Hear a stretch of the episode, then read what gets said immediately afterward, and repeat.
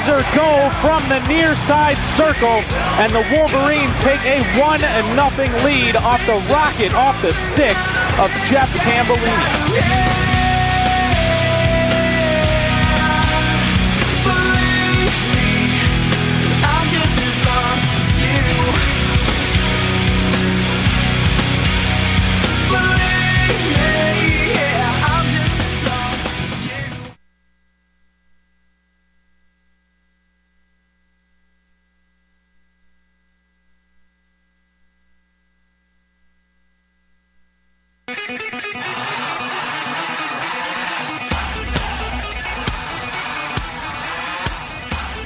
Are listening to your home for Michigan Athletics. 88.3 WCBN FM Ann Arbor. Locate us on the web at WCBN.org. 15 seconds remain. Hunwick has it. Forward to Tambellini. Tambellini, he'll shoot. Save there, and the rebound comes to Hunwick. Six seconds remain. Tambellini shoots and scores. It Hi, this is Maggie Estep, and I'm doing a legal station ID. I, am not sure what's legal about it, but so here it goes. You're listening to um, WCBN FM Ann Arbor legally. I'm not a normal girl. I'm an angry, sweaty girl, so bite me. Oh, but I think that's supposed to be a good specialty, so I should be happy, right? I should count my blessings. Anyway, the point of all this is you're listening to WCBN, okay? Well, so much for angry, sweaty girls. Welcome to another edition of Gray Matters, the weekly news and media talk show. My name is Dick Whaley. Uh, my partner Jim Dwyer uh, has the night off tonight. He's got school school obligations, so he'll be back next week. And uh, by then, Easter will be uh, near, and spring actually may be here as well. Finally, we get a little turn in the weather here in Ann Arbor. And I predicted that Easter would be, or uh, spring would be here by Christmas. Looks like it might be here by Easter. In any event, uh, I wanted to congratulate the University of Minnesota at Duluth for winning the national championship. I understand they're opening up a school of ice diving. Key to the uh, program is uh, dye your hair blonde and learn how to do the breaststroke on ice. You don't need a body of water to do this. You just need to be on ice hockey skates and dive and dive and dive. Uh, don't mean to sound like sour grapes, but national championship games should be determined by the players on the ice, not the referees. And there were just way too many phony calls in that championship game. I, I didn't see the third period, but uh, officiating was ridiculous. And uh, I think the stats bear it out. And of course, uh, when anytime a game goes into overtime like that, sometimes anything can happen. And uh, Michigan wasn't supposed to win the national championship, but uh, I think it's unfortunate that the officials took the uh, the game out of uh, into their hands and took it away from the players. And uh, that's that's not to say that Minnesota Duluth didn't play well at times. They had some fire. It was a very competitive, spirited kind of game. But uh, let the players determine the outcome, not power plays of the cheap variety, and there were too many of those. In any event, uh, Kabuki Theater back uh, back in uh, Washington D.C. regarding the budget. Uh, Paul Ryan, who uh, strikes me as kind of a cross between uh, Eddie Munster and Leave It to Beaver. He's got that sort of earnest Boy Scout appearance on TV, but he's got this very evil-looking widow's peak. and uh, he looks a little bit like Eddie Munster too, which uh, means that he's up to mischief. I would say. Uh, I'm not fooled by Paul Ryan uh, or his budget proposal. Um, the long and the short of it is he's basically going after Medicare and Medicaid. Um, these are programs that obviously need some reform, but uh, turning Medicare into a uh, quote unquote voucher system as he's proposing is completely fraudulent. And I wanted to also point out the bigger fraud that's being perpetrated by um, Paul Ryan, who, you know, he's a mainstream Republican in the sense that he didn't come in on the Tea Party wave, but the Tea Party and the media seem to be sort of uh, promulgating him into this leadership role. Uh, what we hear over and over is that the Paul Ryan proposal is serious. It's a serious proposal. Uh, we should look at it. It puts things on the table. And uh, this latest uh, uh Kabuki Theater in Washington regarding the budget, I think uh, the media, as usual, is more interested in the in the show, the sideshow, the show business. It's all about show business and not the substance of why we're where we're at. And needless to say, Paul Ryan's proposed cuts don't uh, do anything about that either. We have these massive debts uh, because of the irresponsible fiscal policies of the Republican Party. Uh, Ronald Reagan came into power, and while I don't have the exact quote in front of me, he said, I want to repeal, I don't want to repeal the New Deal, I want to repeal the Great Society. And the Great Society, of course, was the Lyndon Johnson Medicare Medicaid legislation, in addition to the civil rights uh, stuff that he did on the domestic side. These were the two uh, legacies of Lyndon, Lyndon Johnson on the domestic side that I think were progressive. Now, Lyndon Johnson's presidency got mired with the lies uh, of Vietnam, the delusions of Vietnam, the costs of the Vietnam War. And by the way, we're still paying for the Vietnam War.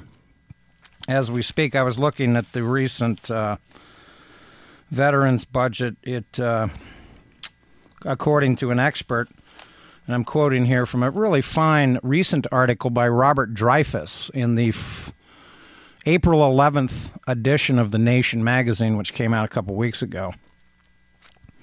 I heard uh, today, early this morning, that uh, some experts uh, have determined that April 11th of 1954 was the most uneventful day of the 20th century. This, uh, according to historians, nothing happened on this day, nothing monumental. So we're uh, celebrating that anniversary today many, many years later. So I'm always going to be amused by that uh, factoid that uh, April 11th of 1954 was the most uneventful day of the 20th century. I don't know what happened on that day. Something I'm sure did happen, but apparently nothing eventful. Uh, today, of course, uh, there were some uh, uh, interesting events. We had Laurent Gbagbo, the besieged, beleaguered president, quote unquote, and I use that in quotes, of uh, Ivory Coast, Quate Avel, uh, finally apparently surrendering in uh, the capital of uh, the Ivory Coast. Uh, he, of course, was defeated in a presidential election many, many months ago, but refused to step down. There was a sort of uh, civil war of sorts in the Ivory Coast.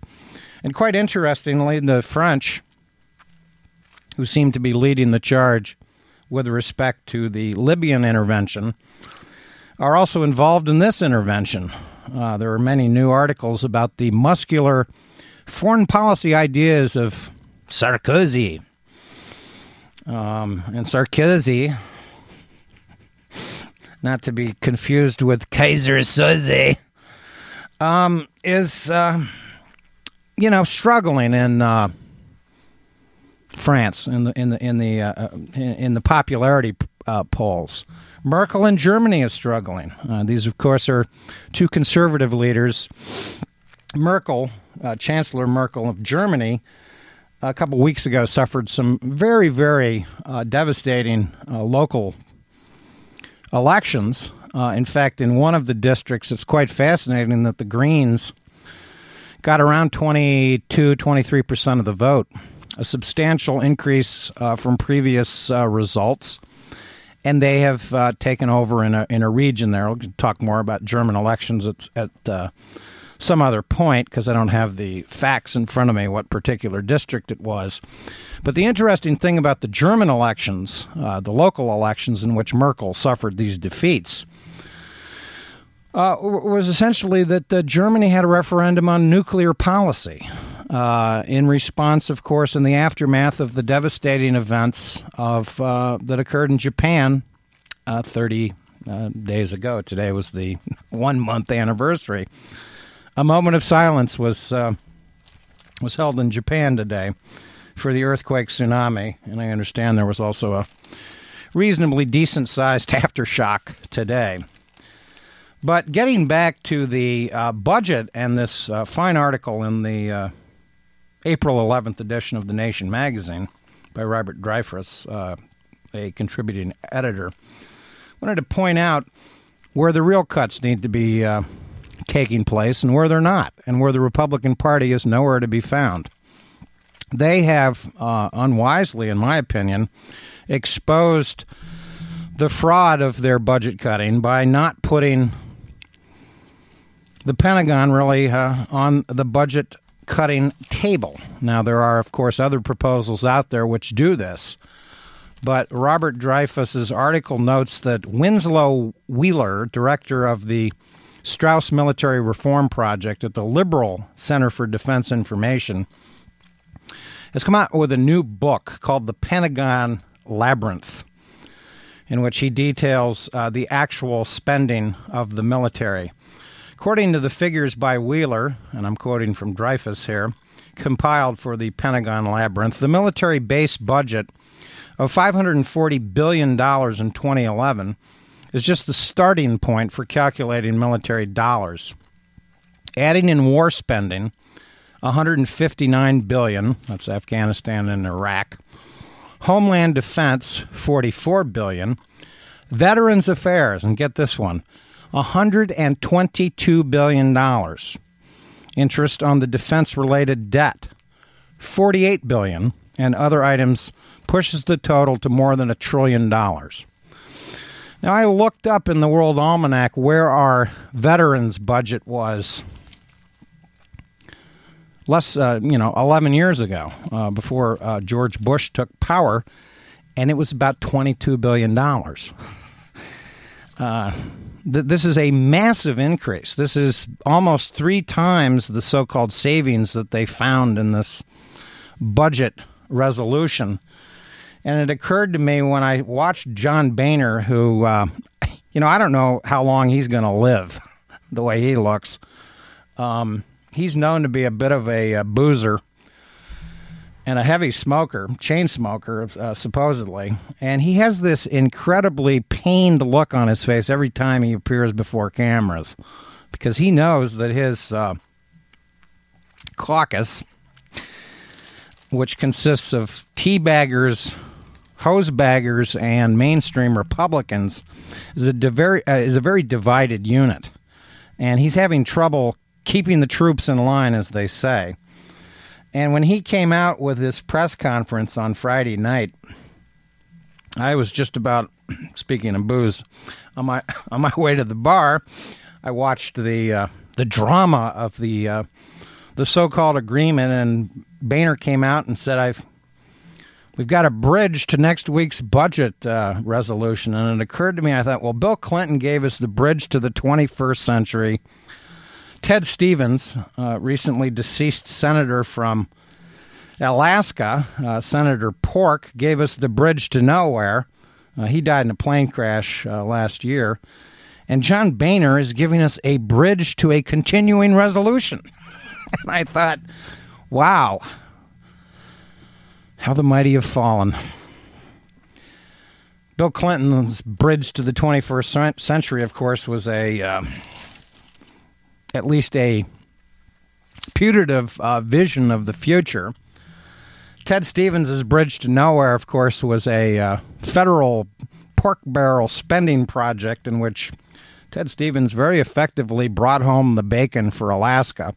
Just for the record, folks, Alaska gets more federal money per capita than any state in the Union So uh, don't be fooled by Sarah Palin and that pioneer spirit that she uh, promoted so uh, ridiculously on her uh, reality television show a couple of months ago. Alaskans are not rugged pioneers, they're addicted to pork. Some of it are the worst kind. And needless to say, this Pentagon uh, budget is where we really need to focus on the real cuts. That's how we'll get somewhere. As for the debt, that uh, we're now going to have a quote real battle over the debt ceiling. That's the new uh, media catchword of the of the next couple of weeks. A very interesting article in yesterday's New York Times by Jackie Calmes shows the facts, shows how we got where we're at. Shows that when Ronald Reagan uh, came into power, America basically had a debt ceiling level of a trillion dollars. And that of the four, uh, $13.5 trillion uh, that was uh, basically the debt ceiling at the end of the last fiscal year, and it needs to be raised again. About four trillion of this dollars is money owed to Social Security. Now, I, I bring this up because uh, we've been told repeatedly by uh, the Republican Party that Social Security is insolvent and we need to make serious reforms. Social Security is not in serious trouble. Medicare and Medicaid, now that's a different story, but Social Security is not. Social Security can be tweaked with very minor uh, reforms. Uh, we can raise uh, the uh, the income in which Social Security, the, the limit on which uh, Social Security um, is taxed. Uh, for instance, uh, we have uh, new data out just today about corporate CEO pay. And uh, the uh, the highest paid corporate CEO man, forget the company that he was running, not not a real big name, but guy was paid eighty four million dollars last year to run a kind of minor American corporation. That's in compensation. Uh, we'll, we'll, have his name next week because, uh, you know, this this continuing uh, disproportionate distribution of wealth in America is at the heart of some of the structural problems of the American economy. Uh, workers are not getting pay raises.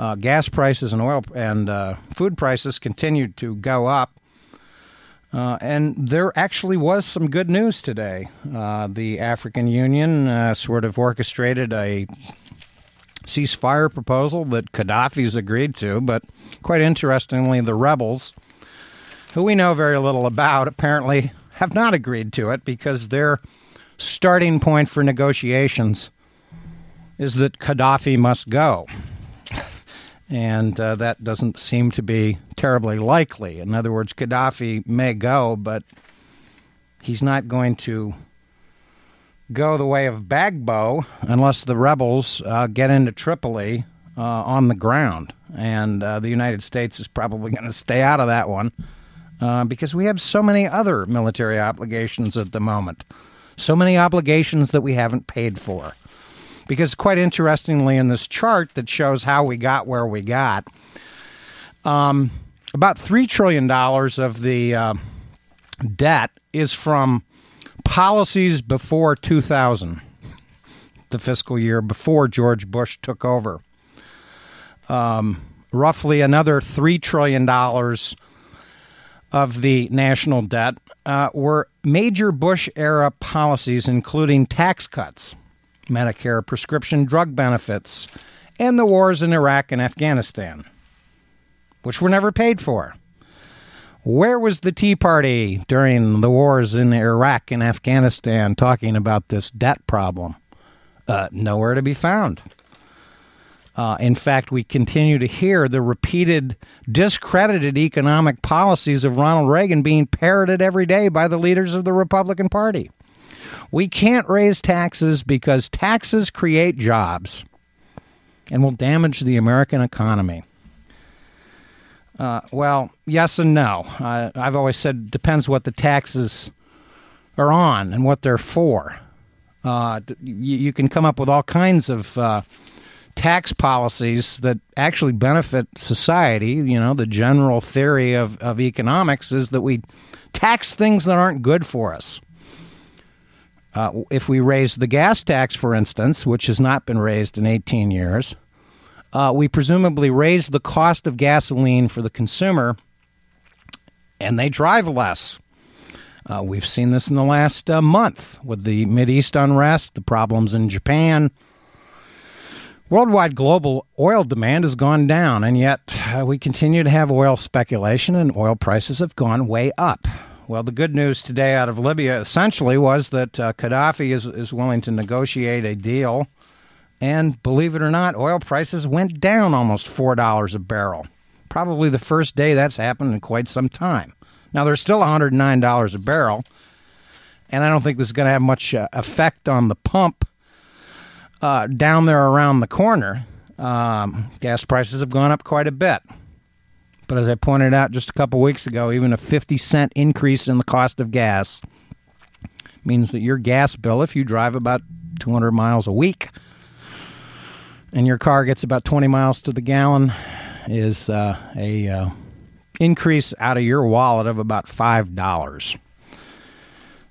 Any uh, discussions out there? Any real discussions out there in this body politic in America about raising gas taxes? Of course not.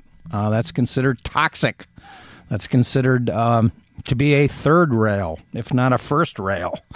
Um, no politician, because uh, as H.L. Uh, Mencken once said, the only way you look at a politician is down. Down at a politician, because politicians are rarely courageous, rarely honest. There are good ones. Uh, but uh, why not uh, come up with some uh, good, honest uh, proposals to cut government spending?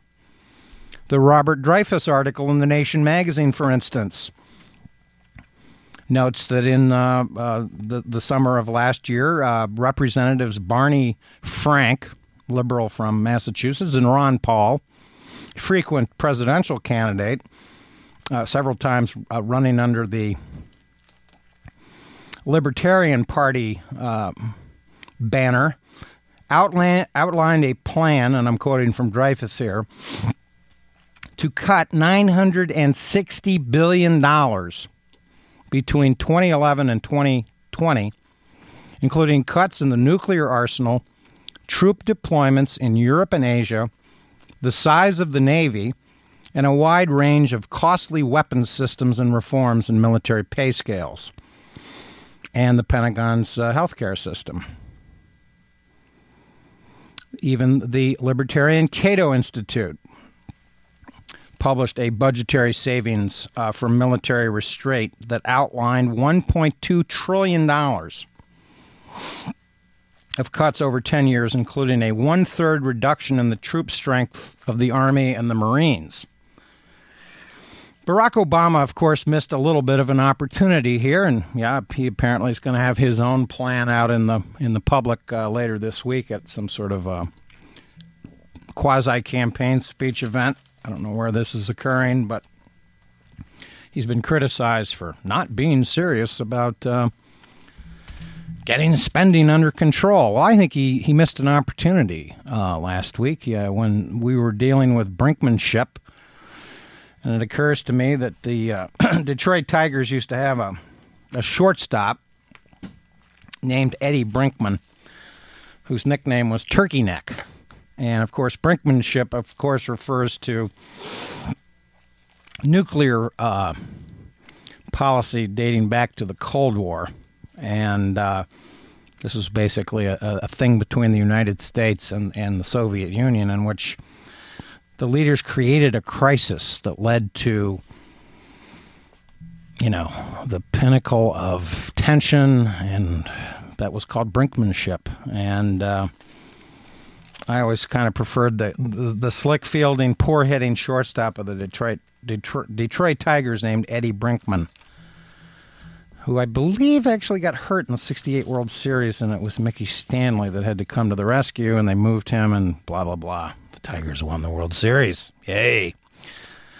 But Obama should have said, okay, these $38 billion of cuts that we want to uh, debate, um, I'll solve that with the snap of my finger. The troops are coming home from Iraq next week. I would have saved a lot of money. Instead, we had Robert Gates. Um, basically uh, on his sort of last whirlwind tour as Secretary of Defense. And Gates, by the way, has actually come up with some serious budget cuts of his own. Uh, they're not adequate, they're not enough. But what's interesting about Robert Gates is he was an opponent of Libya, Libyan military intervention, and comes across in the most recent book that I read about uh, the Afghan escalation under Barack Obama, the Bob Woodward book called Obama's Wars he actually comes across as the the dove in the room along with Joe Biden. The Hawks, of course, were the military themselves, and this is an interesting sort of behind the scenes look at the policy uh, disputes and debates that occurred in the uh, long six month decision that Barack Obama took uh, in 29 regarding the Afghan escalation. Kind of an inside baseball sort of book, but very revealing uh, regarding the personalities and whatnot. Um, Gates uh, was in Iraq and made the very odd statement that I don't have right in front of me, but he said we'd be willing to stay in Iraq if the Iraqi government invites us to stay. And I'm like, well, why even propose something so crazy? Why are we allowing the Iraq government, which is very disorganized, very divided, uh, very weak, very ineffective? Uh, it's, it, I mean, they were in a sort of a coalition negotiation for about nine months last year. Why, why invite them to determine whether or not we're staying or not? we should be leaving. we should say, this is our opportunity to get out. Very peculiar stuff. And uh, Obama, I think, should have uh, seized the moment and said, "Well, I'll I'll give you 38 billions of uh, dollars of cuts. We'll uh, get out of Iraq next week." Now, the Paul Ryan proposal, of course, I don't regard as serious because what sacrifices does he ask of uh, those over 55? None, zero, zilch. They, they're supposed to get everything they've ever been promised and bargained for.